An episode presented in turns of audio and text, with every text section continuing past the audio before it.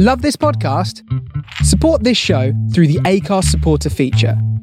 It's up to you how much you give, and there's no regular commitment. Just hit the link in the show description to support now.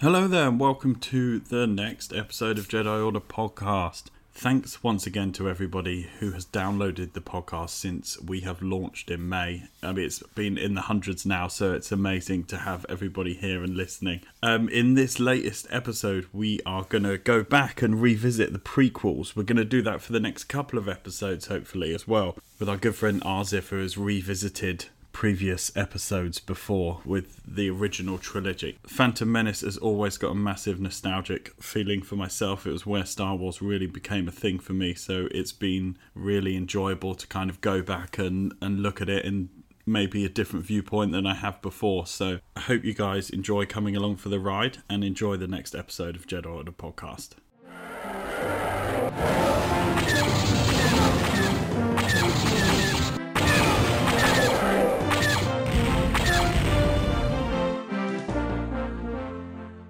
Let- Let's go back in terms of like Phantom Menace. I don't know about for you, but I was talking to someone the other day in terms of for me, Star Wars started with toys.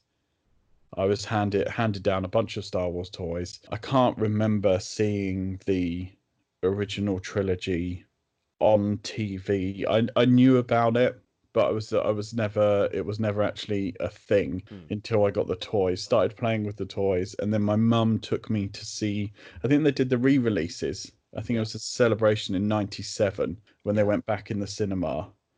That's when they Um, added CGI into the the old editions and re-released them in the cinema. Yeah, yeah, and uh, I was uh, obviously it was a great marketing push because it was kind of like here they are, and then also we've got the new ones Yeah. coming. But Phantom Menace for me was my beginning in terms of the Star Wars journey because it felt obviously it was like the film of my generation, Yeah. and the fanfare around it. I'd never seen that for any film before. The the so it was like on all the news channels and everything. Everybody was reporting on it. Um, so where where did it sit with you? Yeah, I mean, uh, pretty similar. So I, um, the original trilogy, um, I ended up watching um, first in Spanish in Spain, uh, because my aunties and cousins had them, um, and so that was the first time I watched them there. And there was always this sort of reverence for the original trilogy and kind of how it stood out for them in terms of filmmaking. So I watched with them kind of lovingly first, always in Spanish, and then we had like the original trilogy uh, on video in Spanish as well. Um, and so my brother and I used to watch uh, the original trilogy, at least one of the films, kind of most weekends. Um, we really, really loved Star Wars um, from the kind of original trilogy. Um, yeah, and we used to kind of take turns. Like each weekend, we'd either watch A New Hope or um, Empire Strikes Back or Return. Um, I have very fond memories of actually A New Hope and Return of the Jedi when I was a kid. Um, and then Empire Strikes Back was always because it was you know a bit more depressing. It was kind of less uh, child friendly, I would say, because of the ending. Um, Just a tad. yeah. So um, and then yeah, kind of similar to you. Well, I mean, it, it kind of led on to toys really uh, because I love the whole universe and I love the toys and the figurines. And then around that time, they did the remastered versions um, in the cinema. I remember going to see all three, and then um, yeah, it led up to the the the prequels. Watching, I remember watching all three in the cinema as well at the time uh, because it was, as I said, it was kind of like always a quite a a, a big deal for our family. Uh, we always kind of held them in quite high regard. So yeah, I remember seeing the prequel in the cinema and kind of and uh, yeah, as you said, like the fanfare around it was was huge. Uh, I remember the cinema was packed. So many news channels and you know, kind of highlighting the the screening and you know showing everyone dressed up like Jedi's and different characters from the universe, and it was really quite a. I mean, you know, you you call it cult, but it was like sort of a mainstream cult. It was it was so huge, and because we had already loved it by that point, and you know, obviously this was still the early days of the internet, so you don't really know how other people how how much other people love it. And then you see these kind of news reports, and it's like, oh wow, this is this is you know like it spans across generations. And I remember lots of you know fathers taking their their kids to see the Phantom Menace, and it being a real sort of uh, you know well not just you know sons but daughters, anyone. Um, it was like a real kind of bonding moment. So yeah, it was. I remember it very clearly actually, and it was uh, it was interesting because I think it affected also the way I thought about the film at the time, um, and also because I think being a kid, um, I so straight out to be honest, when I the first time I saw Phantom Menace, I really enjoyed it as a kid. Um, I thought it was you know a really fun Star Wars film. There was lots of action. I think because I was a kid, I didn't find Jar Jar annoying as such. He was just more of a goofy character, so I didn't have you know too much of an opinion on him. So I, yeah, so my kind of initial impression of the first one was that I really enjoyed it. But then it's funny because I think you know as we've grown up in the internet age, you know, there's all the kind of online reviews like the the famous Red Letter Media ones, and a lot of people kind of that I know and myself, you know, you kind of turn on the on the prequels and and you know a lot of people honed in on the Phantom Menace because of certain things and you know characters like Jar Jar Binks, and so a lot of people you know later on had this sort of ne- very negative image of it. And you know, whilst I did agree initially, I have to say, a few years back actually, when the the new trilogy was coming out on Sky, they were re-showing all the kind of you know all the old films and you know that and i had a real proper chance to re-watch the prequel films and after having disliked them for a long time throughout my teenage years, I actually kind of, you know, re-watched them with almost like fresh eyes because it'd been quite a long time. Yeah. And I found myself that I didn't.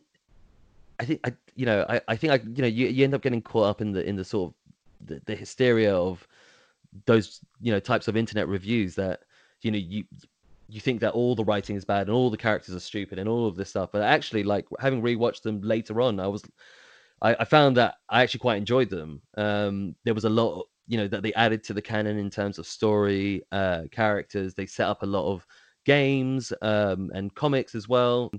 So it's you know, so I think my impression of all the prequels and you know Phantom Menace as well, it's it's it's it's mixed. It's it's quite an interesting thing and. So rewatching them this weekend, uh, you know, for the podcast, it was again like I, I hadn't rewatched them in in a year or two at least, so it was quite fresh eyes again. And with Phantom Menace, I have to say, overall, I um, I think the pace of it, it moves, kind of, you know, off the bat, it moves quite. It, it's quite an odd pace, but it moves quite well throughout the whole film. Because I remember, like, putting it on and seeing that it was two hours and fifty minutes long, and I don't remember it being that long, and thinking like, oh wow, that feels like quite a long film. But actually, it flows really well over two hours and 15 minutes. You know, especially for what you could consider. It's weird because it's not really a kids' film, but there's very there's a lot of elements which appeal to kids. So you know, you think that a film over two hours might be a bit long, but actually, I found that you know the flow of it was quite good, even if there were you know various things about the films which and and the film that I didn't like. So I mean, yeah, I mean, what, what about you? Like, how did you feel when you like what what's your trajectory uh, in in terms of uh, opinion for Phantom Menace? When when I first saw, I mean, this is the thing, isn't it? It's like I wasn't seeing the Phantom Menace the first off the bat. I was just I fell in love with it completely because seeing the original films, I really enjoyed them. I don't know what it was it was about this film, maybe just because it was of my era, mm. that particular time. But when seeing the Phantom Menace for the first time, I remember going back to see it numerous amounts of times, and all of the things that I've found over the years that have been what people have decided are the negative parts of the film, whether it's characters, CGI, even storyline or actors, whatever it's been, it never that never resonated with me at any point in time. And I did find myself a few years ago or so when when you just when I was becoming more involved in listening to like Star Wars podcasts, uh, Star Wars YouTube channels, following you know Instagram accounts and everything like this, and and people just reference, oh yeah, because you know how terrible the prequels were and all this, and and to me it was like I don't re- I don't remember that. I can't really understand what you guys are talking about. And then to hear people say it all the time, I then remember thinking, oh yeah, well maybe yeah maybe the CGI wasn't great, and oh maybe maybe Jar Jar isn't a great character. But then I just went back and rewatched them you know, a number of years ago, and I've watched them numerous times since, and I've watched Phantom Menace numerous times, because Phantom Menace, a lot of people say Revenge of the Sith is their favorite of the uh, prequels. It's a very well loved film, I think, universally. But for me, Phantom Menace is my favorite one, and I don't know why. It's just the first one always seems to be my favorite. A New Hope was my favorite. Phantom Menace is my favorite. Force Awakens is my favorite. Mm. I, I don't know why. I, I'm I think I'm very much I don't like things ending. So I love the beginnings. Yeah. I love I love the the start of the journeys. I I thought I loved Jar Jar. Never had a problem with him throughout the whole entire time. I thought it was I thought he was hilarious. I loved his goofiness. I loved for me the Phantom Menace. My highlights were Liam Neeson and Ewan McGregor and the rivalry with Darth Maul, yeah. the kind of Jedi story because it was it was unbelievably Jedi heavy from the get go, which you didn't have as much in the original. You had to follow Luke's journey. You had Obi Wan, who almost used to be a Jedi. Then you had Luke becoming a Jedi, not really becoming that full kind of Jedi level until Return of the Jedi, until the mm. third film and this is something I hadn't quite seen before, and I'm sure a lot of people were very. Um, the Jedi's always seem to be the main focus, especially, of course, this is the Skywalker saga, so it's a main point story beat throughout all of them. But seeing the focus on them, especially, you know, the open opening scene almost when they're first going to do negotiations with the Trade Federation, uh, seeing that initial battle, I was just like, I was so excited. I'm like, I'm already getting more Jedi than I could have imagined in the first in yeah. the first ten minutes. So it's interesting you mentioned the Jedi thing because I agree with you um, that there is, you know, a fair amount of Jedi in the prequels and and actually having rewatched them now, I I actually think the film could have gone more Jedi heavy in certain ways because so, uh, admittedly, I did really look at like some of the red letter media kind of points that he had raised, you know, uh, a while back, and you know, one of the kind of first points he raises is the, the sort of the fact that there's no proper central character in the Phantom Menace. And whilst I kind of agree, I think that that was a missed opportunity for Lucas and the uh, well, for George Lucas in in making it. In that, um, I think the film almost could have been set up into um, a, a different way to like from my this is kind of my own opinion about it but like in a different way to highlight more of the jedi role in the, the star wars universe at that time because i think you know because from the start you're you know set up into this trade federation storyline uh you know the jedis are there to sort of act as police or spies you, you know you're, you're not entirely it's not entirely clear actually i found until episode two of the role of the trade federation and you know who was behind it. So it's a, initially a little bit unclear, but I think that they kind of missed the trick to create the film from two perspectives to really highlight um, the force and how different people interact with it. I think they could have gone in the first half. It should have been from the perspective of Obi Wan, because he is Qui Gon Jinn's Padawan. He is still relatively young at that point. Um, and also he's you know he's not a Jedi Knight yet, or he's not a Jedi Master yet, um, and he's you know still developing and training. And I think they could have used the first half more, uh, maybe to highlight his perspective on on the Force and and and their role of the role of the Jedi within the the galaxy and you know policing it or you know uh, acting as this sort of separate order to maintain good and balance. And then I think the second half they could have really highlighted bringing Anakin further into the Jedi Temple. and you know teaching him the lessons of what it is to be a Jedi and controlling your emotions and having to be a singular person and you know very monk like. And I, I feel that you know rewatching them, there are lots of elements of Jedi throughout the Phantom Menace, but I feel that you know they could have gone even further into it to help explain the setting of of the story uh, and as i said like the, the role of the jedi in the in the galaxy what they're expected to do how they're expected to train and the sort of uh, you know resistance they have to to their own emotional kind of content. So i i, I like the, the, the jedi stuff but I, I feel that they could have gone even further into it because one thing from watching the prequels is i i almost want more jedi temple in there. Overall i think they could have as I said, like kind of with Obi Wan and Anakin, they could have they had these really key characters that they could have used to explore uh, what it is, you know, the Force and being a Jedi and being a Sith, and to lay out more of the foundation. And that was one thing which, unfortunately, they kind of missed out on. But I do think that you know, I I I really like um, Qui Gon Jinn and Obi Wan. I think you know Neeson and and McGregor were I, I rewatching them. I think they were great. I remember them fondly. Um, people, you know, it's it's funny because again, rewatching some of the reviews, you know, people didn't like Qui Gon Jinn as a character, which I and, they and a lot of people said they, they couldn't really describe him, which I found kind of a bit odd because actually I, I find Qui Gon Jinn like from his actions alone and the fact that he goes against the Jedi Order, you know, from the Phantom Menace, and you know, I mean, he's only in one film. You can tell quite a lot about his character. Um, the way he is. He's quite, you know, he's a, obviously a very dedicated Jedi Knight and, and teacher to Obi Wan, but then he also has this, you know, hugely compassionate side to, and also he recognizes Anakin as the chosen one. So I think he's, you know, like quite a wise, stoic character, which helps set the the kind of he, he's sort of almost the break in in in the Jedi Order to to go beyond what they expect and and start pushing out into the realm to, you know, bring in new people and and bring them over to the good side rather than letting them fall to the dark side.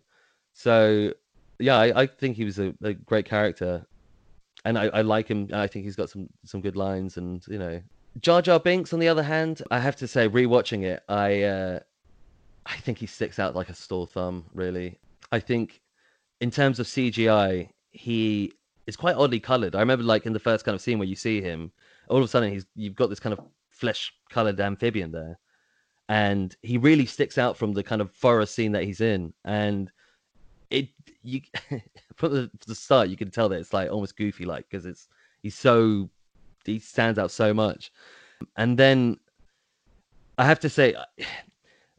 Overall, with the Phantom Menace, I found that it had quite a mixed tone. Um, and I think this is probably where a lot of people criticize it in that it was like like taking like the first half an hour. You know, you've got them on the on the Trade Federation ship, you know, to discuss politics and business, and then it turns into an attack on them, and then they you know land on Naboo and you know come across Jar Jar and the Gungans, and so you've got quite a, a serious setup, I think, from the start with the Jedi's and like what they have to do. You're not exactly sure what happens, but you know, um, or why they're there, I should say. But that kind of gets revealed later on. But then all of a sudden, you go from this very serious situation to meeting Jar Jar Binks, who's obviously silly, and then him taking them to the Gungans, which I also actually generally found the Gungans sillier than I remember. So, and I find that you know that kind of sets the film up generally quite a lot um, in terms of they have these very serious moments and then they have these very silly either characters or moments or lines which i don't know if it works all the time. I think it kind of undermines the seriousness sometimes and the seriousness also kind of undermines the silliness. So it doesn't really settle. But saying that i do think that that you know as i said with the pacing earlier i think it does help it move along because either you've got action or comedy you know as a, as a, a feature to to you know liven up the energy. But i just do think that like perhaps it felt like a film where they obviously knew that a lot of kids were going to watch it there was you know a, a huge opportunity for toys and characters etc and i think the balance is somewhat it, it's odd because you, you can tell that they're trying to pay fanfare to the Jedi's and and with the serious storylines and obviously with Darth Maul and Darth Sidious and you know kind of being the the puppet masters behind the scenes. So you've got the seriousness there, but I think the silliness almost it feels at points a little bit out of place because they're so it's it because it, it's so obvious. I think it was, if it was more baked into either the script or the characters um, in a more subtle way, then it would be more effective. You know, kind of like how Han Solo is. Like Han Solo provides a lot of the comedy in the original pre in the original trilogy, and you know, a lot of the comedy just comes from his manners and his his one liners and things like that. And I find that with Phantom Menace, like that the the silly seriousness of it. Th- this is the tone or the the, the the, the adjective I've coined for it. Silly serious. Um, it it kind of replaces those quips and that that sharp attitude, which I think is kind of unfortunate. But then I, I think it was trying to appeal to a different generation. I, I think, you know, it's it's kind of looking back on it. You know, you, you have to forgive Lucas, I think, a, a little bit because of him.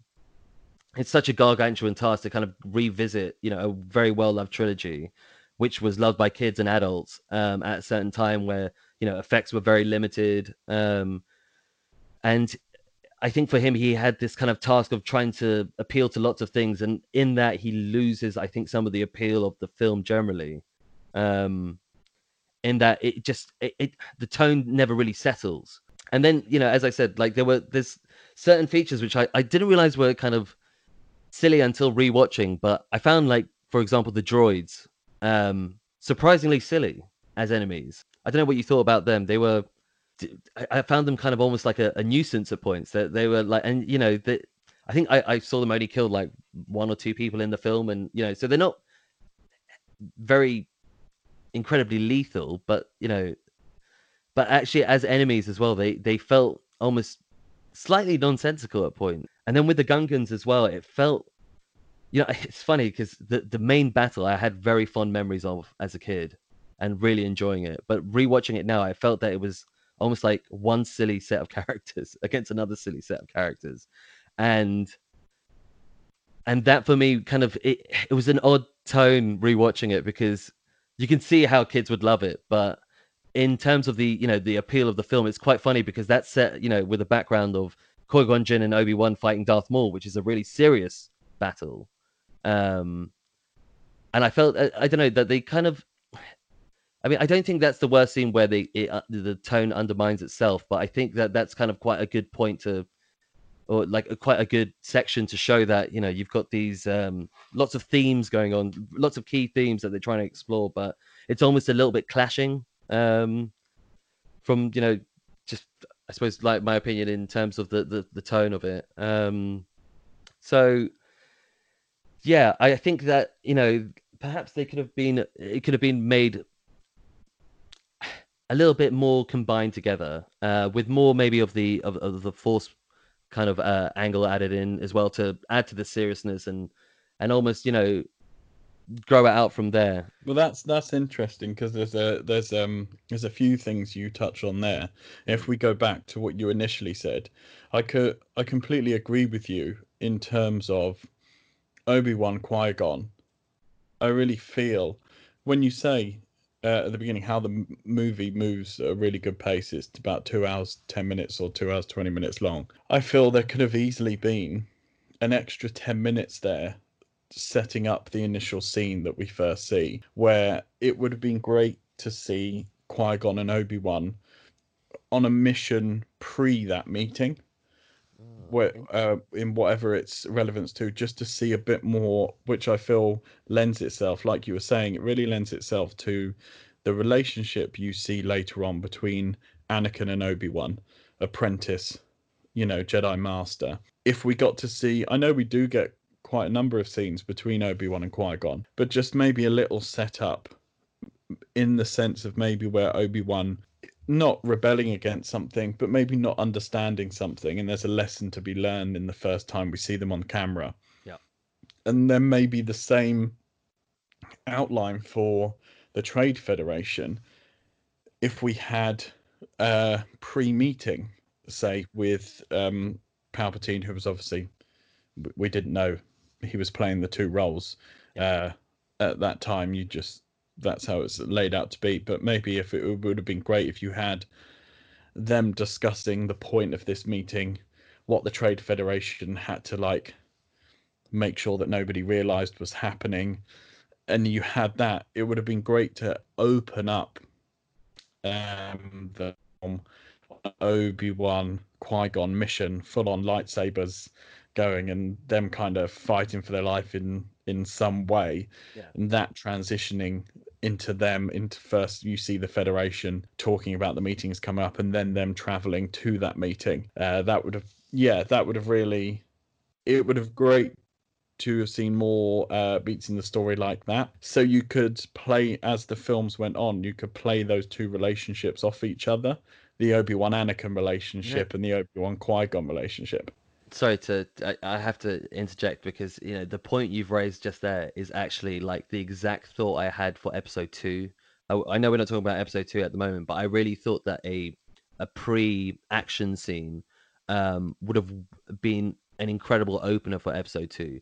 To as you said, like because in episode one it would have really laid out the the foundation for Qui Gon and Obi Wan's relationship if you had just seen them beforehand, kind of in an action point, um, or you know, in some sort of other mission, maybe related to the Trade Federation, which helps explain it a bit more. I mean, and, and that's the thing; it starts off them on a mission, but I know exactly what you mean. That they're, and, and this is actually a, a, kind of key thing with Episode One and the other prequels, which I find is that they've got lots of good themes and ideas. There are loads, but I feel that their the execution of them is somewhat it's a little bit clunky and they don't use kind of as you said like kind of common uh you know film um uh, uh, ideas such as flashbacks really um to really like help set out the characters and you know and and what they're doing and what their mission is to achieve um and yeah i had exactly the same thought for episode 2 uh to really like help set up that anakin obi-wan relationship and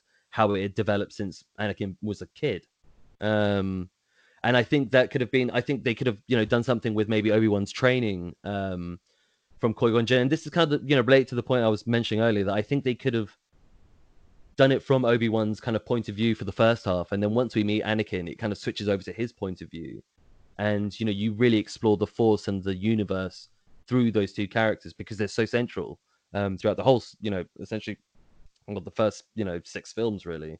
Um so it would have been a, i think yeah I, I agree. It would have been like a nice opportunity to almost as we said like more jedi you know? Um more force more more battles more Qui-Gon Jinn battling and and also more of their kind of teacher padawan relationship um because they're both great actors and they, i think they would have made like a, a nice kind of go of it and you know with a bit of good script to to fill in certain plot points or ideas. Um yeah it, it, w- Oh. yeah sorry go on No, I feel that it, it's something that for the Star Wars films, one thing that I understand this is this is in some ways somebody could write where a script where a lot of this is doable. But then I think one of the things that Star Wars films struggle with is the lack of time to use in terms of the original trilogy. Even though Lucas, in his mind, however fragmented, had the idea for the nine episode journey, to the audience, especially from A New Hope, you didn't know you were getting a sequel. That was Star Wars then. And then they knew they were getting a sequel. And after that, they obviously knew they were getting Return of the Jedi.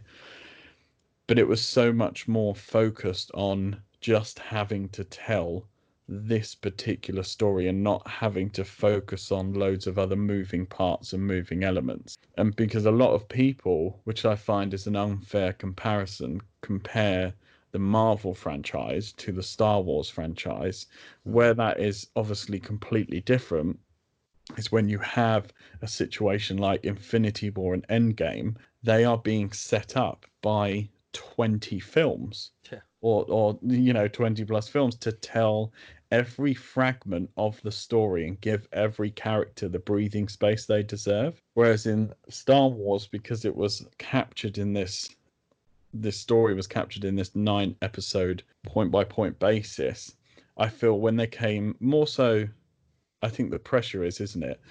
Hmm. phantom menace and came again i think in force awakens you have that pressure that there's so much riding on it. There's Yeah. so much story that has already been told, and it's being told after the pieces that you're now going to set up.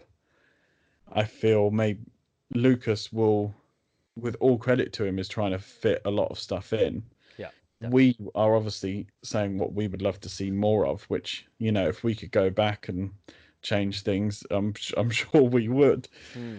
But I must imagine that this isn't me saying uh like and it's it's an excuse or it's just looking at it sometimes when you've had more time to live with it when you've seen the making of documentaries and all this type of stuff you have more information than you've ever had before on these beats you kind of you kind of feel episode one two and three should have had nine movies just to tell that story Yeah, I, I I agree. I think, you know, as I kind of, you know, said I think at the beginning that watching the prequels again, I have to say, like one of the things that I, I kind of do appreciate is that they've all got really clear themes and ideas as to yeah what what they want to portray, and I think they do do that. Um, you know, they portray Anakin becoming Darth Vader quite effectively. I I think actually, um, even though you know the, I think you know the, the for me,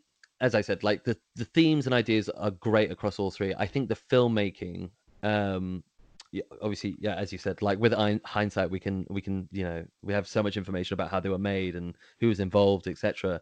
And also the fact that it was such a, a Lucas kind of vision as well, and that he had a lot of control of it. I think that's somewhere where thinking about it, that for me is is the point from you know just the point of view of of of filmmaking that I think they suffer from perhaps maybe having one person in too much control. And I I know this kind of criticism has been leveled at Lucas before, um, but I think if he had like another writer or a director to help kind of bounce ideas off or or really tighten up some of the you know the, the ideas and elements and characters and, and certain lines and maybe shorten certain scenes or you know add in uh, you know perhaps smaller scenes to add context um it could have really tightened up the uh, the overall film. Um but I, I also think that you know he as you said you know he he he had a lot kind of riding on this in terms of he wanted to pay homage to the fans you know from the 70s onwards uh, as well as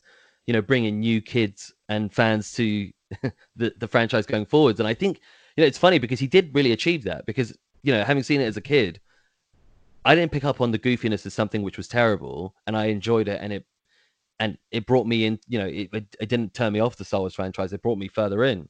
So actually it does work in a, in a way um which you, we can now look back on and say like actually yeah it did appeal to kids. And you know as adults we are still rewatching them and yeah we do have problems with them. But i think you know a lot of the themes and ideas are actually quite interesting to the overall story and character development. And as you said like you know you could have countless films um highlighting the relationship between Qui-Gon Jinn and and Obi-Wan and Obi-Wan and Anakin and and uh, Sidious etc i mean there there are so many characters with a lot of depth um that almost he he couldn't pay homage to all of them because that he only had three films to do it in really. Um but i do think that there were moments that he could have tightened up. Um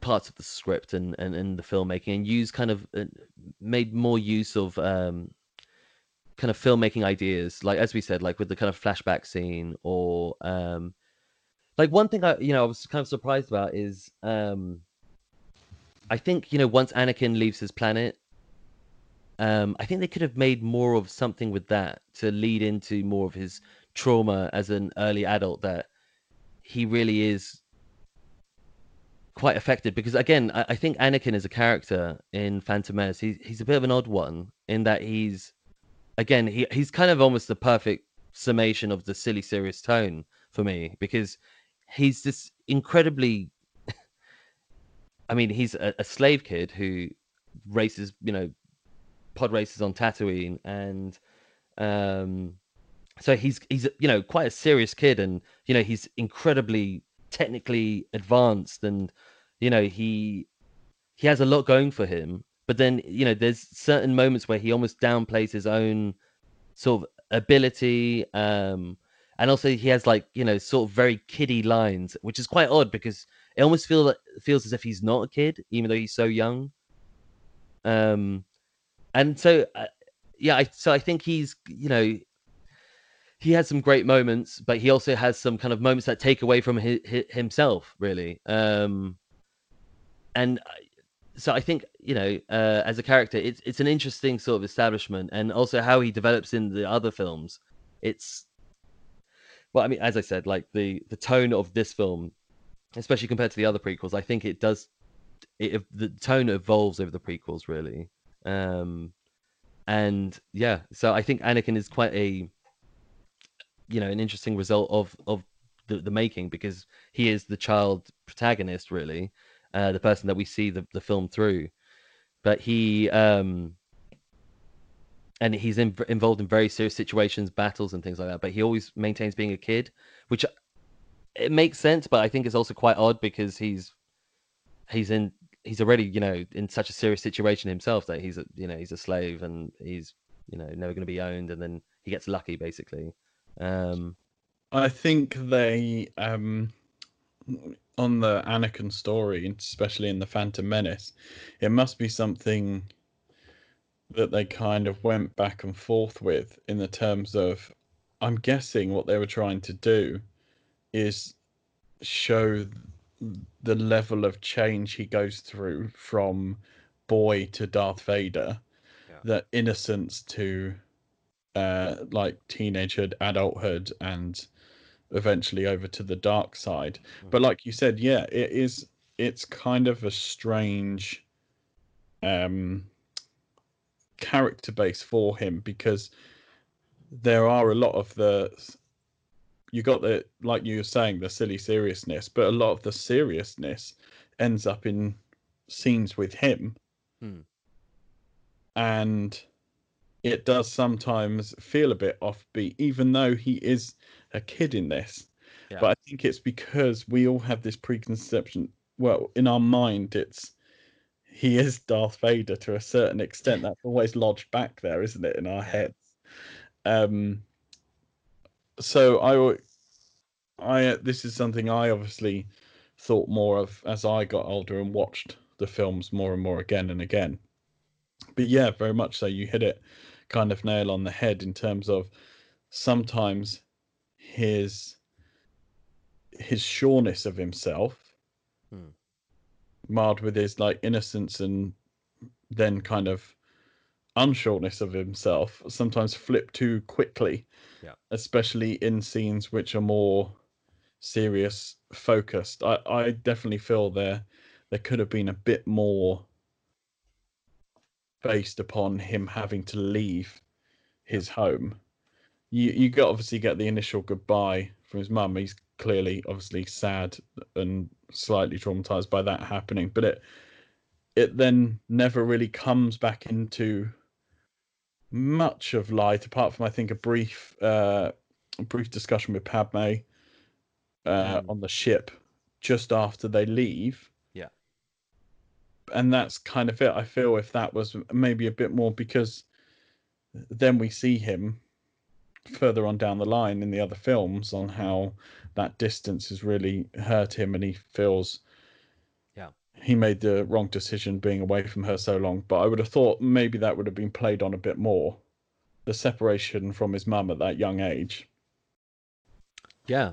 And actually this is I mean, you know, coming back to what we were saying with the um the scene setter, like I, I really felt that episode two could have used a scene setter um for Anakin to help explore that relationship and that longing for his mum and po- possibly how that longing for his mum then develops into the longing for Padme, um, and how he has this sort of separation from one female role in his life, and then he kind of takes it on to a, another person who you know he he's been around and you know obviously falls in love with.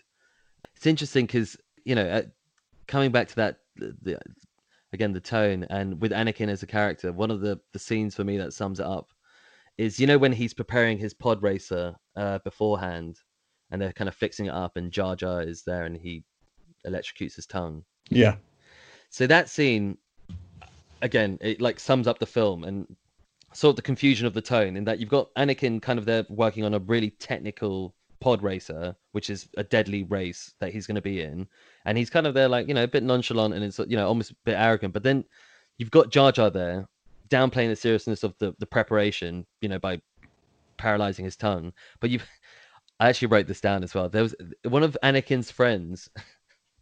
Uh, at that point, goes to say like, "Oh, you know, like they're they're bored of the pod race," and he goes, "Let's go play ball instead." And I laughed out loud at that line because it was like, what kid wouldn't want to play with a pod racer and wants to go play ball instead, you know? And it almost was like such a random line that like it it maintained Anakin as a kid, but it's almost so ridiculous that you're like, I'm I'm I'm not sure what they're trying to show in this scene. I mean, because clearly it's like you know he's you know he's a, he's a, a genius, Anakin, you know, and he's working on this pod racer and you know for this deadly race, and you know any kid of that age would be like, wow, that's so cool and everything. But then you've got almost people not taking him seriously, um, and not taking his role seriously, and it's almost a bit like it's a bit odd. Um, He's pretty much built a Formula One car. yeah, basically, you know, in his backyard, yeah, and he's a slave. Yeah, with just spare parts. Yeah. So it's it's quite incredible what he does, and I, I just find that you know it never pays proper homage to to just how the, the type of character he is and what he develops into, really. Yeah. Um, So I, I think they kind of missed a, a bit of a trick there, um, and um, yeah, I just yeah I thought that was quite interesting. Um, I also one thing I also found quite interesting as well is the uh, or slightly undecided is the idea of the prophecy as well uh, in relation to Anakin. I actually really enjoyed the I love the kind of immaculate conception idea, you know, um, that Anakin is created from from nothing, almost like a Jesus Christ figure. For me, that I, I think that adds a really kind of cool, almost biblical sort of tone to it. That and and it goes to show the forces in this way that you know it works in very mysterious ways. Um, and I think it's interesting with the prophecy and like how Liam Neeson is also so attached to the idea of the prophecy. Um, but also himself, he's part of it himself because you know you you think about the like one point one scene which I had some some thought around was when um, Watto rolls the dice to decide between Anakin and his mum, and how Qui Gon Jinn manipulates that to be Anakin. And at that point, it was quite interesting because you know Qui Gon Jinn's talking about the prophecy, but then he almost becomes a part of the prophecy, and I I, I like that sort of um, that almost he's almost unaware of how important he is in in in, in the um in kind of the grand scheme of Anakin's role. Um and it's interesting because I, I I think that really sets out a Qui Gon Jinn of the you know that tells a lot about Qui Gon Jinn's character and how he feels about Anakin. Um, in that he is this sort of mentor figure and he feels that he's destined for greatness. Um, but it's almost like I, I think it's interesting because if he was, you know, a proper Jedi Knight, he would have never taken Anakin and you know never kind of insisted on him being such a essential role. But he he makes him into it, and I think yeah, that kind of scene and their kind of relationship does tell quite a lot about both of them. Um, and yeah, so it, yeah, so it's a he's an interesting character, Anakin. I think it's um, I I also if, coming back specifically to the Phantom Menace, what I found quite interesting is how technically minded Anakin is early on, um, and then how he kind of loses this later on, and I'm not sure if that's sort of that could have been something that they used to show more of his childhood innocence maybe that he was like always like in robots and things like that and you know building podcasts and and that was his old life. And then you know Je- becoming a jedi knight he sort of leaves all of that behind. And i felt that they use it you know quite heavily when they introduce anakin as a character but then it's completely dropped afterwards. Um That's true. I mean, because not only he created the built his pod racer from spare parts, he also built C3PO absolutely from spare parts. Like, Yeah. So, what you were also saying, the the prophecy, I think that seems to. I feel that's one of the biggest things that ends up being a negative on Anakin's character as he grows up, because it seems like they didn't shy away from telling him. That he was the prophecy or the chosen one. Obi Wan mentions it to him in the Revenge of the Sith, in a way that it that it seems that he was told before, Hmm. which maybe leads to his, um, I guess, shift in personality, shift in arrogance in the later films. Like that prophecy turns from being something of hope that Qui Gon, like you said, pursues and ends up really being a part of Hmm. making happen. And then it does the complete flip as his character does anyway. Yeah. But it's interesting that that is a drive, not just from Qui Gon, but from the Jedi Council, that he is the chosen one. And they're all kind of Mace Windu's character, Hmm. as well as Qui Gon's character, kind of taken up in this. You know, talking when they speak to Yoda a few times, talking about the chosen one. Is he the chosen one? The prophecy and all this type of talk around it. It's Yeah. but and it's it's quite it's quite interesting. Also, like you said, he's a very technical headed character, really at the forefront of his character at the get go in terms of building C3PO, building the pod racer, flying a Naboo fighter ship into space and taking down one of the blockades by, you know, almost by accident, Yeah. just going, yeah, I've literally become a, a master pilot Hmm. in 10 seconds. Yeah. Um, it is interesting that that trait, especially, doesn't really pop up that much as time goes on. Yeah, I, and I think yeah, to, as I said, kind of, I think they could have used that to explore more of his childhood innocence and how that changes within him, and then and uh, how he changes um, as as a character. Because yeah, he, he it, it- it's and also there was one thing which was which I found quite interesting of this. Well, I, I, say interesting, uh, kind of self-defeating of the script in that when when Qui Gon Jinn tells him that he's going to take him off the planet, um, Anakin seems more excited about going on the starship than he does about becoming a Jedi Knight, and I found that quite funny because he kept mentioning the starship in it, but not the Jedi Knight part. So clearly, he's much more focused around kind of flying and technical, you know, ships and things like that than he is even about becoming a Jedi Knight. Um, which I, yeah as i said i think they could have used that to explore maybe more of his sort of childhood uh change from being you know this sort of serious kid. Um and also i think it could have been a good theme to explore the fact that you know when we meet anakin he's a slave on tatooine but then he has he enjoys a lot of freedom as a slave you know? He he's allowed to pod race he, he builds these things he builds robots he has friends you know? He he's not a slave in the you know the kind of I suppose the way that we think of a slave that you know they're always like unhappy and they have nothing of enjoyment. But he's actually quite he has quite a lot of freedom.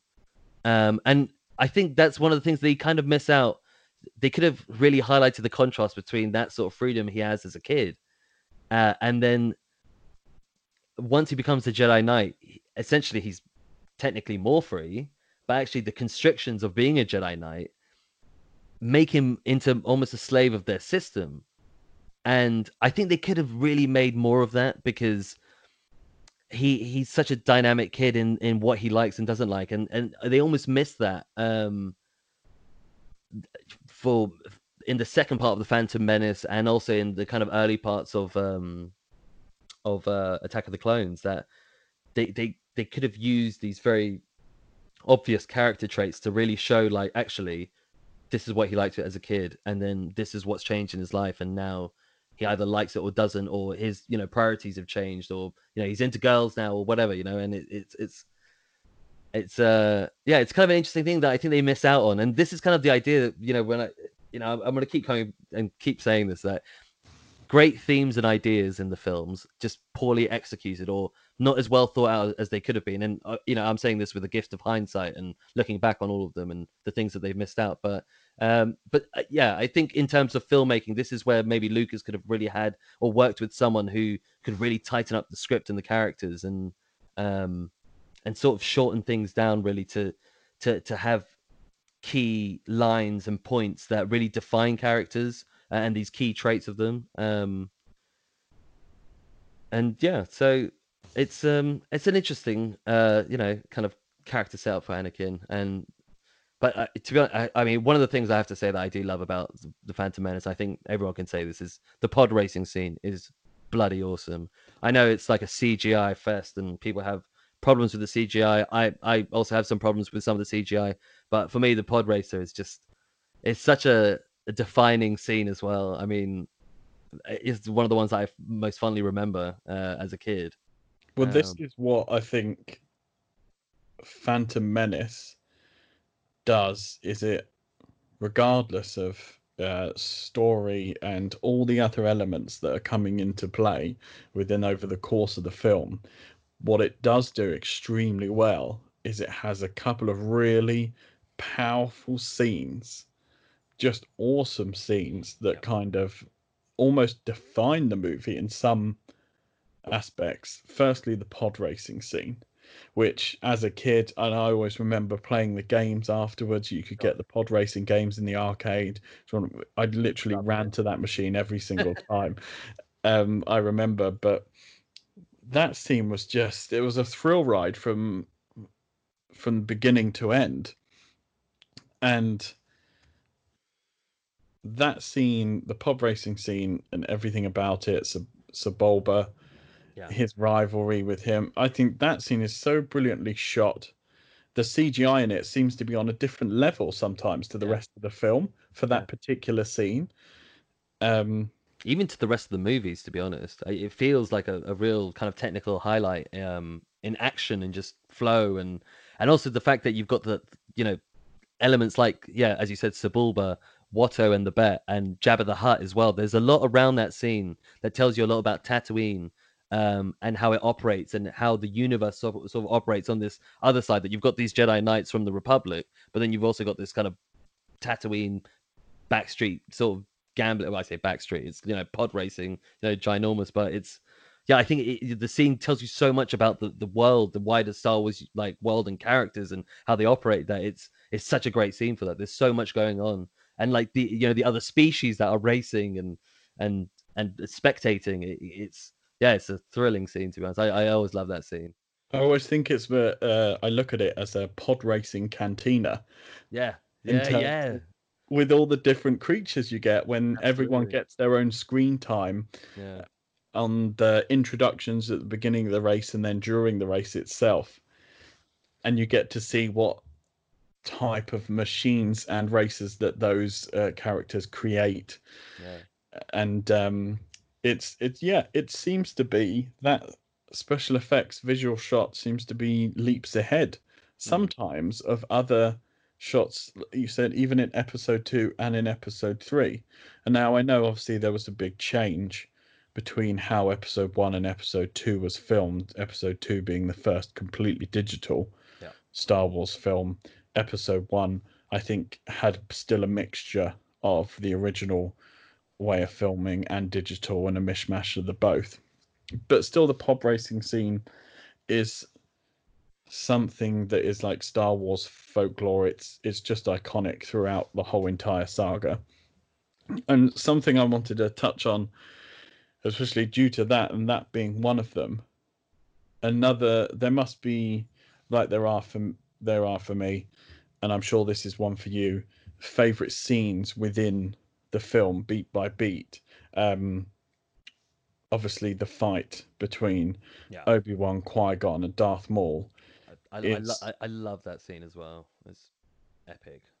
and I'd never thought of it before, but how you that is one of the best ways of seeing that analogy of the silliness and seriousness, the jump between those two battles going on at the exact same time between the Gungans and the droids. And what's funny about that, that particular battle starts off, the droids start off menacing Yeah. and then as the battle goes on they become more and more uh, the silly level goes up like Yeah. someone slowly turning a dial because when they first come out i always remember that scene and rewatching it when they first all come out in those ships and they set up and their heads all pop up and they take the Mm. guns off it's almost like terminator-esque like here's just a whole entire army of machines that are coming to assassinate everything in their path yeah.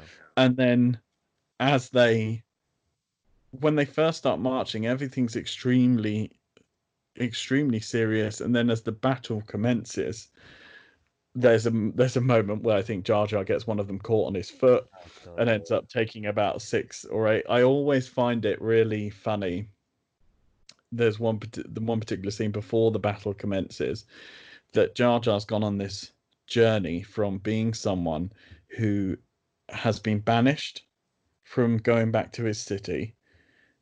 It never really alludes to what role he had Or why he was banished. or why he was banished, then promoted to general, Yeah. then almost giving out orders on the field. There's a bit when he's when everyone's waiting there and he's just going steady, steady, every and suddenly this balance has come over him where he's now in charge of an army to a certain extent. I always found that quite hilarious in terms of how's he now leading this? Yeah, I have to say this for me, as I said, like I uh, re- rewatching it, I, I don't look at Jar Jar favorably at all. I, I actually I think that a lot, as I said, the, a lot of the Gungans are generally quite silly in that even when they're preparing for war, you've got them kind of doing the and the you know the the really silly elements. That you're like, okay, like you're talking about war, and then okay, it's a bit fun, but it, uh, it was almost like every scene they appeared in, they had to do something like silly or stupid. And- and it's interesting you bring up that droid deployment point because I actually love that part because for me, it really goes to show like how industrialized war is and how you know they're operating and it's so cold and calculated and it's just almost like you know kind of another day at the factory where they just put them out they kill them and then they you know fold them away and i i love that scene but then it's yeah I, I i think the whole kind of battle falls by the wayside once you know they start kind of actually fighting because also i mean i don't know like the the gungans i find like a very odd race. They go to battle with basically no weapons or what the weapons they have are like throwables. And for me i find it very painful that you know they have technology as advanced as like the shield that can go over them and protect them but they don't have guns or like you know blasters or anything which it's like almost like what is this race? Like what or why didn't the naboo help them by giving them arms or something you know? It was almost like i mean you, you, you kind of have to admire their bravery but you also have to think like jesus christ these guys are like you know what why are they even going to battle you know? And and and one of the key points i think for the gungans is as you said like the promotion of jar jar over the over the film that he goes he essentially gets promoted for making introductions um which you know the introductions are very key and they're important but like to promote into general is like it's it's almost scary in in terms of thinking. And and we never know why he's ejected from the gungan kingdom anyway. You know he, he- seems to be this you know just clumsy idiot who you know screwed something up. We don't know what it is.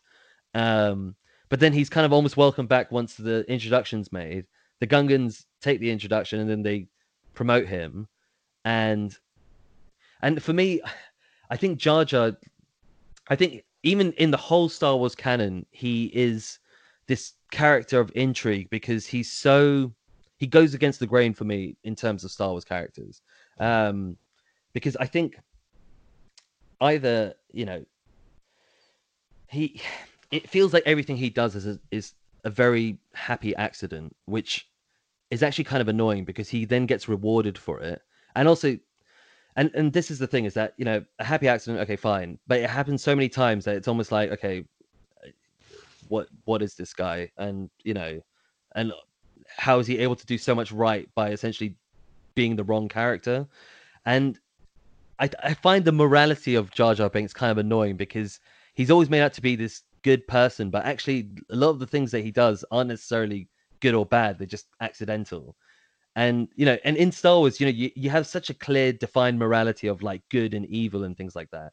And then you've got Jar Jar, who kind of sticks out like a sore thumb, who's this sort of happy accident. He is a good person, but everything he does is accidental. And actually, a lot of the accidental things come from him being cowardly, you know, which is again, it goes against the whole Star Wars universe because even like if you look at Rogue One and you've got you know characters who are going to die, but their bravery is so much that they become like these Star Wars heroes and like you know revered. But then you've got Jar Jar there who's becoming this hero character, but from essentially falling over. Um, and I think you know he's again it comes back to that silly serious tone where it's like he's being rewarded very seriously for very very silly things that he does, which seem to result in in good things. And I and I think that him as a character, to be honest, should have been completely rethought. I think he was just he was far too silly for like the sort of role he had to play um, in the situation. And I, I I think he's just one of the kind of things that does stick out just because of as I said, like the sort of morality that he has uh, in relation to the Star Wars universe. The, the a lot of his lines are just silly and kind of annoying. Um, what I feel about Jar Jar, and he's a kind of Jar Jar was a project almost by George Lucas to in different ways. I think he was, in my mind, it seems Jar Jar was the evolvement of George looking back at the original trilogy and seeing how a character like C3PO works and has those comedic beats in his story, yeah. His clumsiness, and thinking that is something that obviously works. A lot of people had love for that character.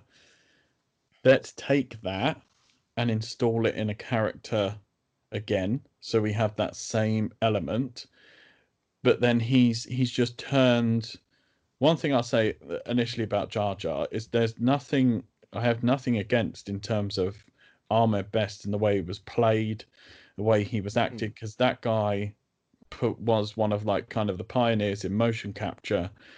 He did a phenomenal job playing what was written for him as the character of Jar Jar.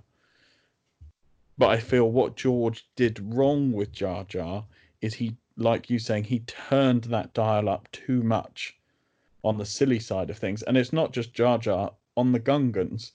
I find you have when you have that first audience of the Gungan King, Boss Nass.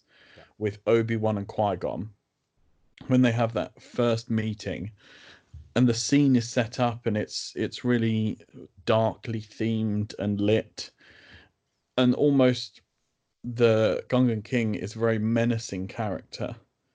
And if I feel if you took away the ticks that the Gungans have, you know, the blah, blah, blah, kind of, and a few other elements, then that character stays at that kind of menacing level.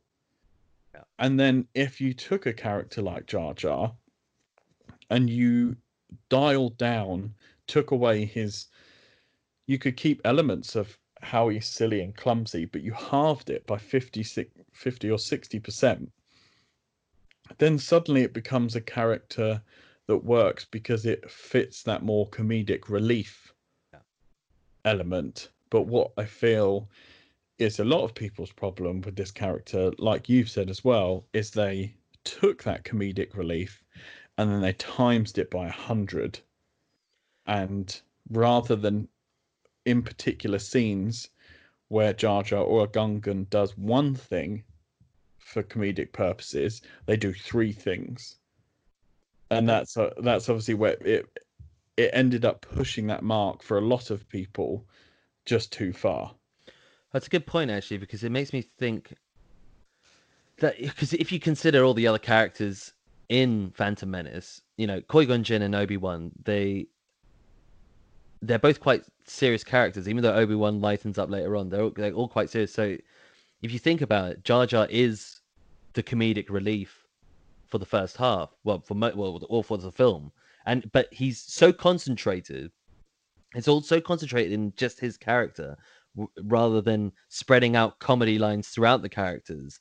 That actually, that's where the disservice comes in. In that he is his role is just that of the clown, you know, um, amidst you know knights and and prodigies and you know, and he's just always there, kind of never really contribute. And also, it never, it never, it never really bothers him that he, I mean, he doesn't seem to have any talents, you know, which is, uh, you know, like you've you've got these people around him who are like Jedi Knights and Anakin, who's like this, you know, genius, and other people, and Padme, who's the, you know, a, a, a you know, a, a ruler already at the age of what 14 or whatever, and then you've got Jar Jar there, who's just he's not even really funny. And and, and the funny thing is that no one else finds him really that funny. Not even the Gungans or the or Obi Wan and Qui Gon. He's just there. It's almost like a happy coincidence that, and which kind of justifies his role. But I find that yeah, it's just almost yeah, just too much and just too too silly. Um, he um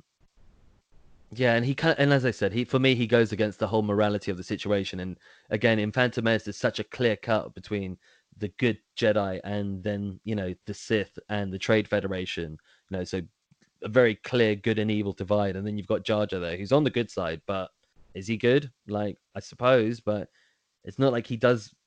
I mean, he does things of value, but not from being good. He just does it by accident every time which then just kind of gets infuriating after at the end when he's then made into a general and you know and he has all this power and you're like actually one of the very funny things though is sorry this is kind of jumping ahead but because he doesn't really appear in the rest of the trilogy and this is again another interesting thing about Jar Jar Binks as a character in that he's features in the Phantom Menace a lot then in Attack of the Clones, he features only a little bit at the start, and but because the tone of that film is so different, we'll go into that later.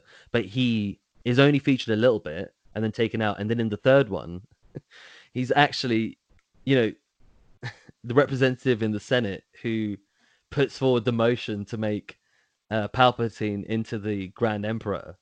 So it's almost like he's not just like okay. So in the first one, he's like this happy accident, but like as he goes on, he becomes this incredibly unhappy accident you know who happens to be in like quite you know in the wrong place at the wrong time doing the wrong thing and and it's interesting how his art goes from that of like oh you know i'm kind of like silly but here i am and and then until like oh i'm not silly and i'm doing serious things that then screw everything up for everyone so i'm still a fuck up um so yeah so i you know kind of rewatching all three it was like you know like jar jar as a character is he is just, and I think, and I, you know, because he is so serious again in the first one that he can't, he doesn't really fit into the other ones because the other ones are uh, he just he's not the right tone. And so as a character, I think, yeah, as you, you know, if he was dialed down to like 50% and he had some common sense or he had a skill like he was a pilot or something or you know um or he was a great fighter or whatever um then it would have been easier to like Jar Jar but unfortunately there's just so many elements about him that it's like, oh Jesus Christ, here he is again. It's like you know that guy that you know you meet at like a you know out somewhere, or he's a friend of a friend, and he's like always, just, you know, when you meet people who you're like, oh god, this guy is actually a little bit annoying, and it's I feel like Jar Jar is that sort of guy at the party who's like, hey, so who's the want to play Twister? And it's like we don't want to play Twister, you know, like. we don't want to play Twister, but I, I feel he was also a part of the point of maybe he to Lucas he was the part of the point of making Phantom Menace more widespread in terms of audience. Uh, yeah. Uh, that's what I presume in terms of when you look at his character. And it's funny because, like in Attack of the Clones, uh, you know, like we will talk about his his role. Obviously, is a lot smaller, Hmm. but his mannerisms are kind of different, and it's not something that really plays on anyone's minds. Hmm. So it kind of makes me feel in the Phantom Menace, if they just turned it, toned everything down, gave him a skill, like you were saying, made him maybe something that could have linked him with Anakin in terms of Anakin having a friend. He could have. Jar, it would have been great if Jar Jar was also technical. Yeah. Could could could had a skill of building things as well, so they could bond over. And Anakin had some someone other than Padme, who obviously was conflicted because she was also queen at the time, so not exactly had the time to hang out with him. Yeah, it's interesting that you say the kind of relationship between Jar Jar and Anakin because, again, they clearly are friends, and actually that could have been something where they could have taken the seriousness of Anakin and offset it with the silliness of Jar Jar Binks in a way that they could have had really good dialogue together if Yeah. he wasn't so silly and if Anakin was kind of maybe a little bit less like arrogant or you know or or if we just been kind of explored in like through that sort of through a conversation with Jar Jar or something, or you know, like if they're on the ship and you know Jar Jar's like, oh, what what do you think of this? Or oh, I built this, and you know, Anakin then you know fixes it for him or something like that. Um, That's what I would have loved to have seen more because when you think about it to a certain extent, Anakin and Jar Jar are kind of in the same um, role in terms of they've both been taken away from their home worlds. Yeah. They're both now joining the Jedi and Queen Amidala on this almost mission slash journey. Yeah. So they have a lot of similarities, and if they had if they had also had something like a technical ability that they could bond with, then you could have had almost these scenes, which were a bit more in depth scenes where Anakin could talk about missing his mother more, could talk about missing his life on Tatooine, and you could have gone into what happened to Jar Jar, why he was banished from his home world Yeah. and his relationship struggles with his own kind. That would have, I feel, given the character this like other lease of life alongside his comedic role that he was obviously intended for. And it would have uh, you know, just worked out a nice balance. But also going on from that, it, I think once again it's just it just happens to be one of those things, isn't it? It's less is more, unless more was a slightly different direction. Yeah, yeah, I agree. I, I agree. Like, and I, I do feel that I think actually with the whole trilogy that less is more could have been a lesson, you know, well taken in. That there, again, you know, as I as I keep saying, great themes, ideas, just the way they're executed, it's almost OTT. That yeah, you've got okay, you've got comedic relief, but he's so like focused on just being silly comedic relief of a particular type that it it kind of kills it, and then you know but then you've got the kind of serious side as well and you know and and it's it's just yeah it, it makes the film quite an interesting watch because you've kind of got these two things wrestling and i don't think it ever really settles on either one which is kind of an issue. But then for as i you know uh, as i also mentioned in relation to the pacing it does really help move things along in a way because at least things are like you know happening and there's action and you know or there's you know a joke or something even if even if it's bad. But there's always you know the energy is kept up. Um, so it's yeah, it's, I, I think yeah, Jar Jar is a he's an odd character, and yeah, as we'll kind of talk with the other, uh, you know, over the other films, you know, he um, he does change, his arc does change, and I think and and he could have been a yeah, he could have been a better character, I think, with some just one or two traits and a couple of scenes that would have like helped, you know, uh, given him a background and like help the audience sympathize with him more and and appreciate more and respect him more in some ways. Um, you know, if he had a skill that I think would have really covered that off. But unfortunately, yeah, he just ends up being this kind of yeah, just a bit of an yeah, just a nuisance really. Um Well, from one from one side of the coin to the other, another character obviously I would love to touch upon is Darth Maul, mm, um, because you know this is his film obviously to shine, yeah. as it's his only real live action appearance apart from briefly at the end of Solo. Um, it's another where we go back to talking about when we were talking about how we would have loved to seen slightly more in terms of Obi-Wan and Qui-Gon's relationship. It would also for me feel the same and I would love to seen more on Palpatine and Darth Maul's relationship than we got. Really agree. Yeah. Because we get hints of it and obviously Darth Maul is the main he's the Darth Vader of episode 1.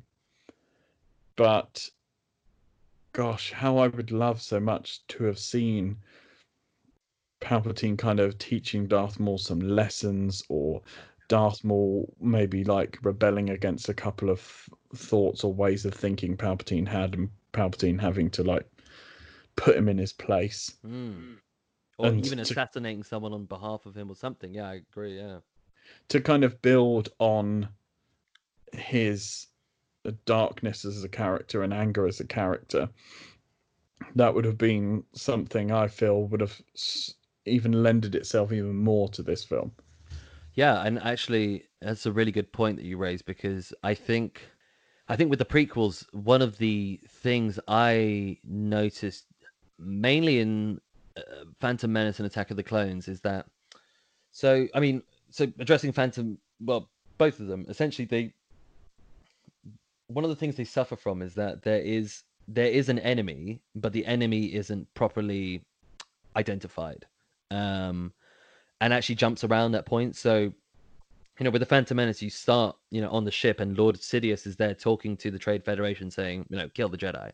And so, okay, you've got Sidious there commanding. He's a, a shadowy figure, but you don't see him until Darth Maul talks with him. Really, he doesn't really appear as much of a character as Sidious. Um, obviously, we see Palpatine, and um, you know, and he's the, the kind of senator on Naboo and stuff, and and that's understandable. But you know, Sidious has a very limited role in the Phantom Menace, um, as does Darth Maul. Um, and I think that's kind of unfortunately something because again, I, I, Darth Maul is a character who I see. I, I have this sort of childhood, you know, sort of real love for because he was just really cool. You know, he he had the face paint, he had the double edged sword, he was really acrobatic. He was, you know, he took on two Jedi and like with sort of like you know no sort of loss of you know of the of a beat. You know, he just does it all in his stride, and he's this sort of character of great intrigue, but you really never learn about much about him before or during the film, and or of the Sith. You know, and he's and this is kind of the unfortunate thing is that you've got you know Qui Gon Jinn and Obi Wan on one side, then you've got Sidious and Darth Maul on the other side, and they don't they're not used as well as they should to really highlight the the battle between you know the Jedi and the Sith, and you know and good and evil. Um, even though they're sort of perfectly placed to, uh, which is quite unfortunate because, as I said, like you know, Darth Maul had a lot going for him, and clearly he was very highly trained and skilled but he barely has any dialogue, so we don't actually really understand his process except for Jedi bad, I must fight them.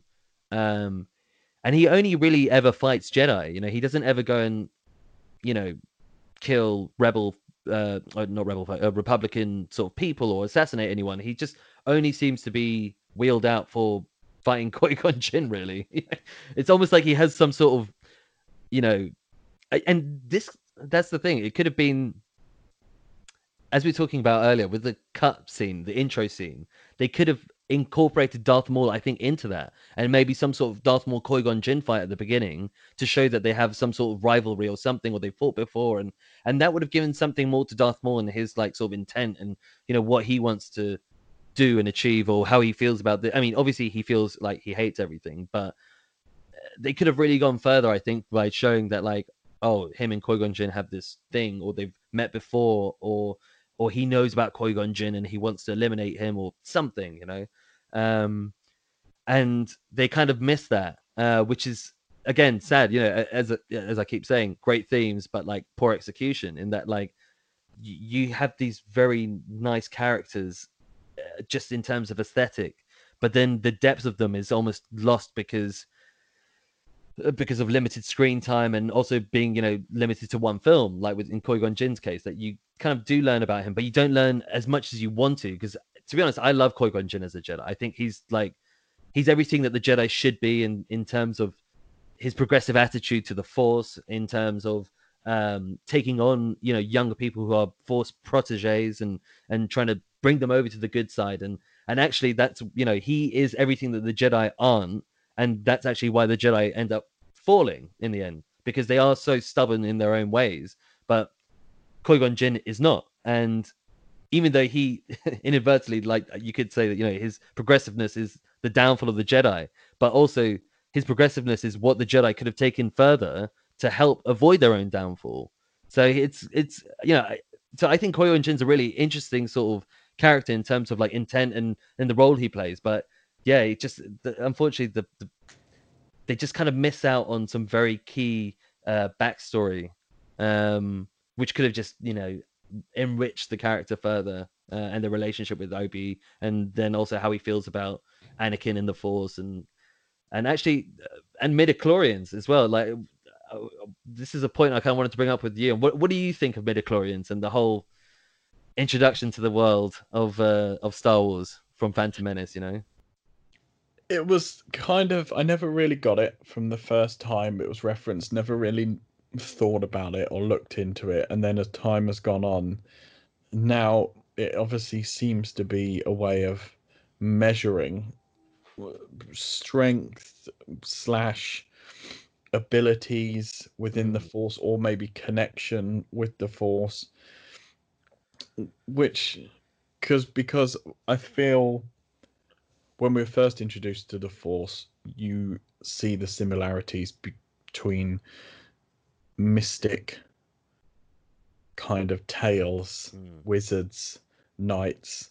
You know, you go back to kind of in your mind, it's very much the King Arthur's, the fantasy stories, the Merlins. That's what the Force kind of represents. It's this yeah. mystical power. And it's funny because obviously the Midichlorians is kind of hammered home in these in the prequel trilogy, but not so much in the sequel trilogy or in the original trilogy. Something that is expanded on more in the Clone Wars, the animated series, but then also the Force is spoken about in different ways there as well. It never really to to me I don't know. It doesn't kind of sit as something that should be a way of telling if someone is force sensitive. I, I don't like how they can kind of feel that they can measure someone's abilities yeah. by just taking a simple reading. Yeah, I I found that also a little bit, and also it kind of goes against Qui Gon Jinn's explanation of the force of midichlorians, and you know he kind of he looks at it you know, when he's explaining it to, I think Anakin's, maybe just Anakin or Anakin's mother, I don't know, one of them, uh, when they're getting the reading, and he explains it in a quite biological way that it's essentially midichlorians are what keeps cells together and what bind bodies together and like the force flows through them. So it's kind of a weird thing that it's like okay it's like a it's sort of a you know like a force on you know something similar to kind of gravity or something like that um, but then, and it binds. So everyone has midichlorians, but then people have more midichlorians. So does that mean that, you know, like they have more biological binding, or um? So it's interesting because as he's explaining it, it's kind of, you know, when I was watching, I was, uh, you know, as he explained further, it was almost like I'm not. It's kind of getting away further from what I actually thought it was, and he, he looks at it from a biological point of view, but it's actually sort of a physical energy. And it, and it could work in that way that you know like maybe people are sort of conductors to the force and they are more so you know according to their sort of genetic line. That could make some sense um i suppose. And actually like you know it's interesting because obviously you know people had a real problem with the midichlorians and how it set up and how the force was set up in the original trilogy. And actually i think it almost does work a little bit because in the original trilogy, essentially, there are no more Jedi, there are no more Sith. So the whole idea of midichlorians and the Force is is kind of lost, actually. So no one really talks about midichlorians or the Sith. So there, there might actually be some sort of scientific foundation to them, you know, that was in the pre-world or the Jedi Temple knew about and things like that. Uh, but again, it's just one of these things that they kind of touch upon, and then it doesn't, you know, like if they explored it further with the Jedi's at the temple or or something around that, then maybe it could have made more sense. But I think it is, it, it's slightly, yeah, it's it's a bit odd. Um, but then, I, as I said kind of earlier, that I, I do like the idea of like, you know, Anakin being made from midichlorians, you know, or like you know being manifested. It's almost like a sort of biblical figure, and it's um, it's quite cool. Um, but it's just I, I I think it's just somewhat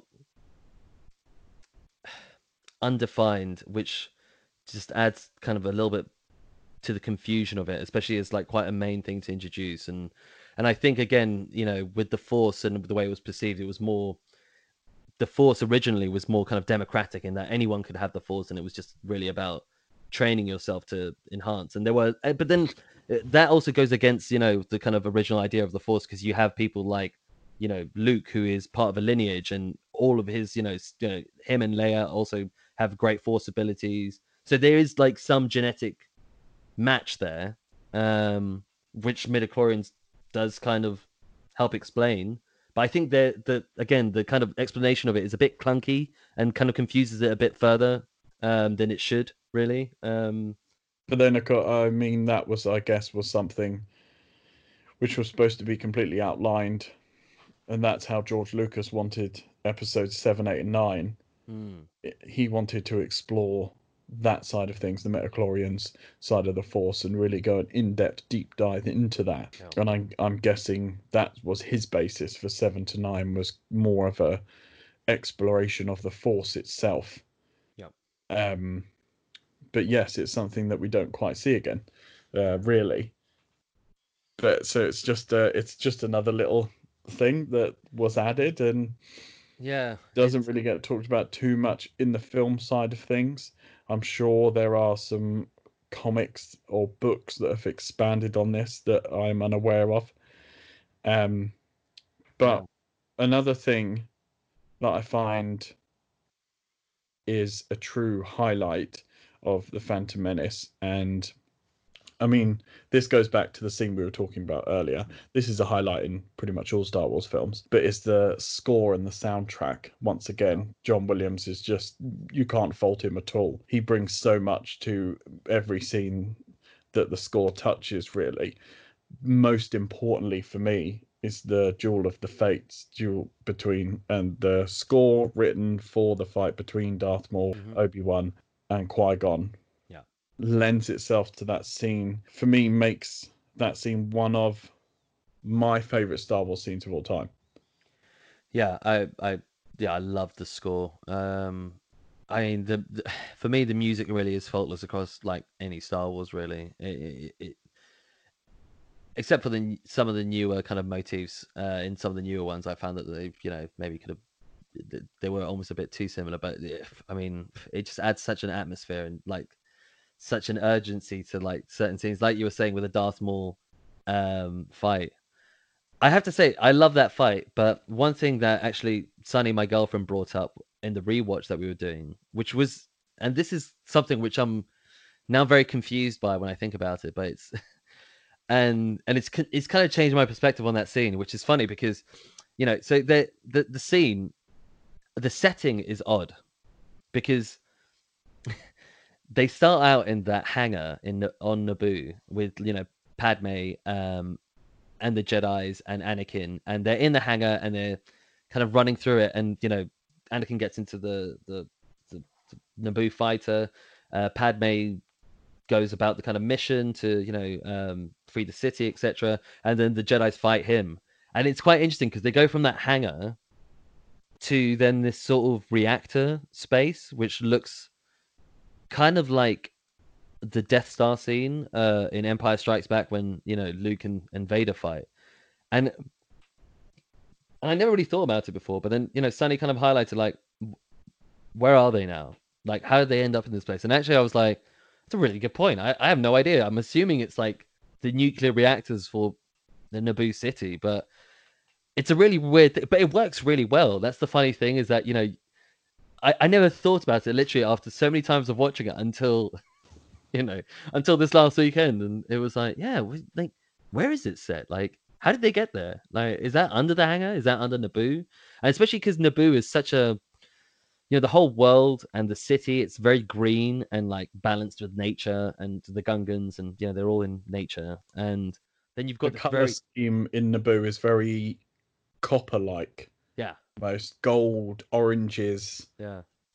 And then you've got this kind of very stark difference, which I think works because obviously the fight is almost like, you know, it's just just it's a very serious fight and you know it, it, it, you've got the heavy colors of the background and it's quite sort of unforgiving and and sort of intense in a way um especially with you know the those laser doors that shut and the kind of massive drops that there are um but it's almost like it yeah it kind of really sticks out in a way which yeah i, I thought i mean I, I don't really know what to think of it and like now that it's kind of been raised but i thought it was just be a funny point to raise because they kind of get there and it's like but then you know as i said it, it, it kind of really works you know um you don't really kind of question it until you know the 25th viewing and then you're like oh wait a minute You're right, actually. The design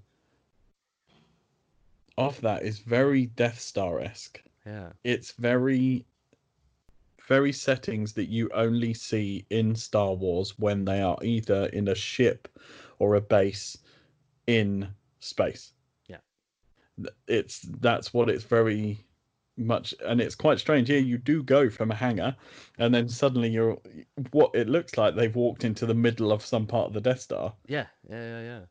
But it works phenomenally well for the fight itself yeah. to remove itself um, from everything else that's going on. I love the red, the scene where the red force fields come in and they all have to wait until the next part of the fight, and Obi Wan obviously gets trapped, and that's where Qui Gon fights Yeah. Darth Maul on his own. But yeah, I've never really Yeah. I've never really thought of that now until now. And it's so true because all the other points where you see them walking around the palace grounds, um, the different rooms are all, you Yeah. know, really regal and like almost it looks like, almost like Venice or something in, in the 16th century and it's it's like a really lovely sort of European city and then you've got this like really stark difference and I think it really highlights the scene. It's just it's kind of unexplained which I, I, I don't think it's a huge problem in terms of plot but I just think that that's but I think that's where you know it kind of does highlight though that the filmmaking is somewhat again great themes and ideas but just somewhat clunkily put together and again and it's quite interesting to contrast that scene against the battle scenes that are going on because you've got the gungan battle which is also which is i just thought was just so silly like watching the whole thing like seeing them throw things at you know at the robots it's like like honestly how you how, how many people do you really think you're going to take down? Like and also even the fact that they have a shield that people can walk through it's like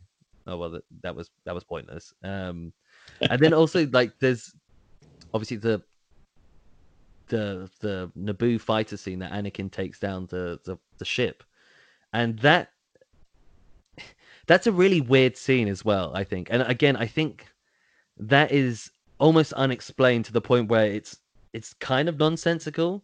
Uh, because first of all, you've only got a few select Naboo fighters who go out to fight that, and then they're confronted by like loads of like you know, tie, I mean, Tie fighters or whatever the enemy kind of ship is, and they all seem to survive, which is quite amazing considering like the sort of you know the size of against each other. But then also the way that Anakin wins the fight is almost so like again, it's it's that it's that Jar Jar Binks happy accident where he's like, oh, I'll press this button and oh, let's like one of the lines is, uh, I'll try, sp- you know, I'll try spinning. That's a good trick, and it's like yeah, Anakin, you're in war, mate. Like, you don't want to do tricks. You, you just, like fire missiles and like su- try and survive or something, you know. But then he uh, that happy accident like happens and he blows it up, and you know, and all the Naboo fighters are like, "Hey, we didn't hit that," and you know, it's almost yeah. Again, it it, it, really does sum up the film for me. That like final battle scene, in that you've got this very serious fight against this, you know, and I see the flying scene. It's almost like a kind of silly serious and then the gungan scene as completely serious so it's like serious silly serious silly you know and that kind of sums up the whole thing for me. Um, which is, you know, and as I said, as a kid, I kind of loved it. Um, and I didn't really think too much of like, oh, you know, that that was out of place. I, you know, there was a, like a lot of visual elements that appealed and lots of things. And but I just think now, looking back at it as an adult, it's inconsistent in the tone. Uh, as as much as I kind of look back on it fondly, I think it is inconsistent. But as we've like discussed, I think there's so many great ideas and like actually does set up a lot of the characters and the scenes and the scenarios uh, going forwards that you know it's um it's an i mean it, it, it, it's kind of an important film. It just it, it could have been you know tightened and and i think maybe rewritten a little bit and um and uh, you know and as we said like you know it's interesting i think with the one of the big points you know that people remember with the prequels is the cgi and that was one of the things that i was kind of almost looking out for in terms of like how do i feel about the cgi um and its impact on the and I think actually in Phantom Menace, it's not it's not terrible. You know, you've got really good scenes like the pod racer, which are epic, but then you've got really you know but even the battle scene between the Gungans and the droids, whilst I think that is a completely silly and you know somewhat stupid battle, um, I actually think it looks pretty good. Um, you know, it, it, looks quite epic, and you know, there's a lot of you know, you know, I mean, it's a battle scene. It, it, it kind of moves along quite well. The energy stays up. The the CGI doesn't look bad in. I mean, um, kind of overall. Um, and then you know, and but also the film uses a fair amount of real sets, which I do appreciate. Which they in the other prequels they use less of, which is a shame. But I think in this one, you know, I I had the impression that there was more CGI in Phantom Menace than there actually was. Because if you look at like the palaces of Naboo, like those are I think real settings, you know, in the palace, and and they look quite nice. And you know, kind of walking around Naboo, it just seems to be the overview shots of Naboo which have a lot of CGI. But then for me, it's like, well, they're creating a new world, so it's no biggie really. Um, there's not too much, you know, flying action in the kind of battle scene with Anakin. Um, you know, the flying battle scene. Um, so I suppose there's not like a huge overuse of CGI. What I mean, it's all CGI, obviously, but it's because it's quite short. It's not, you know, kind of so bad or in your face. It just actually it, it achieves what it needs to achieve. So I have to say, I, I was expecting to hate the CGI more, and I think in the case of Jar Jar, I kind of did because he sticks out so much.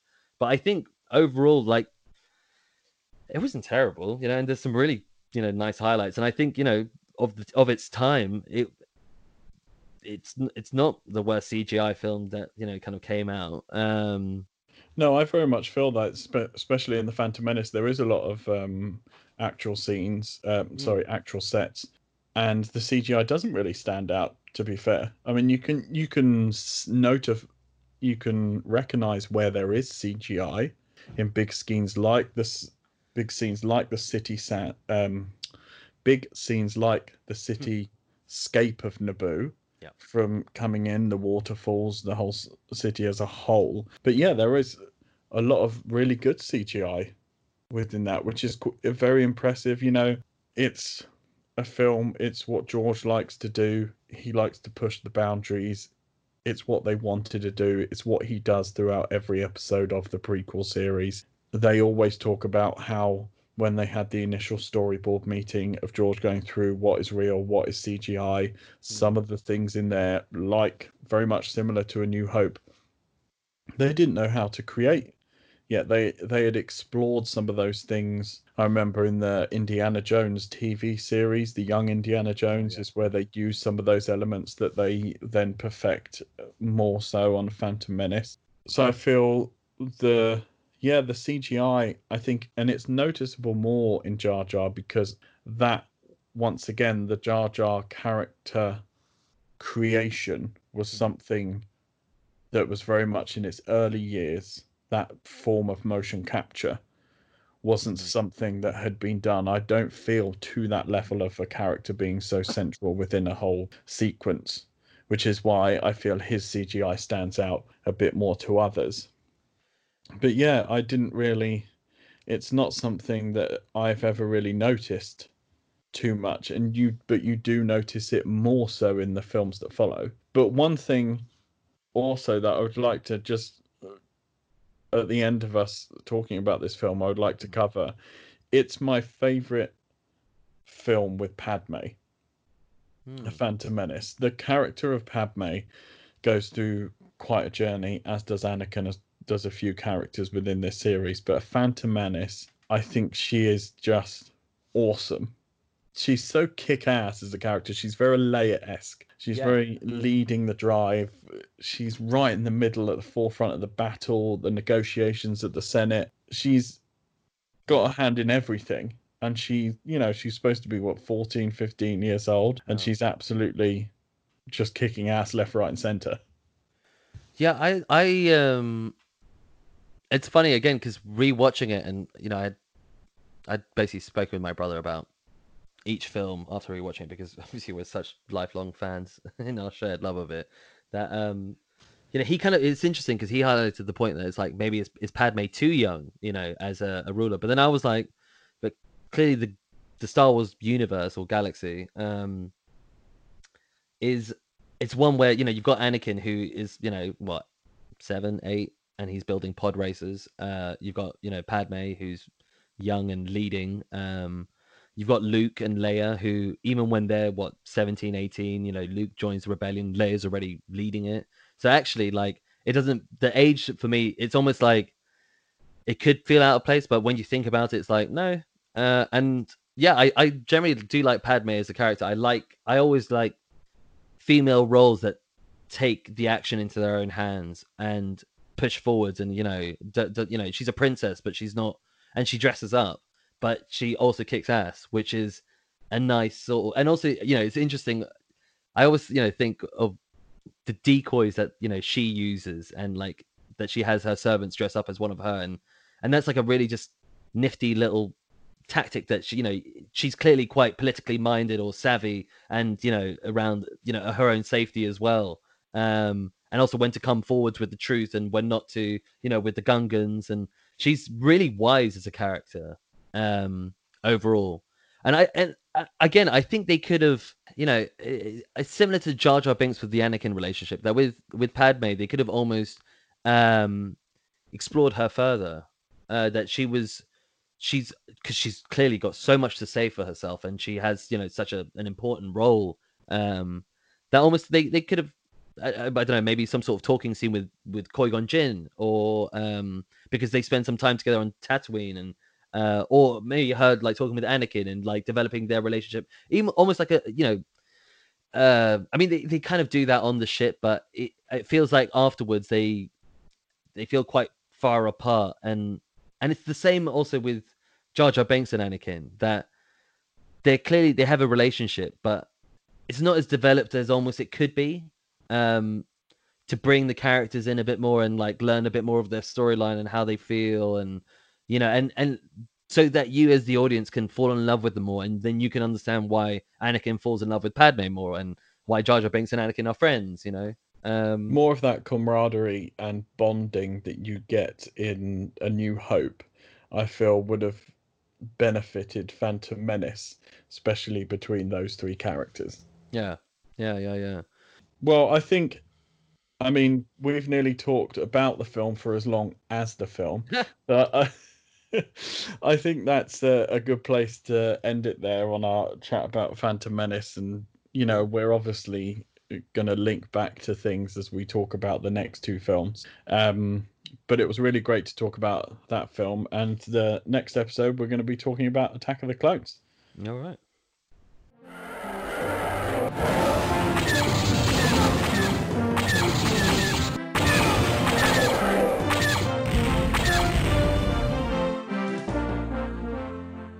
Hi guys, I just wanted to say thanks so much for listening to another episode of Jedi Order Podcast.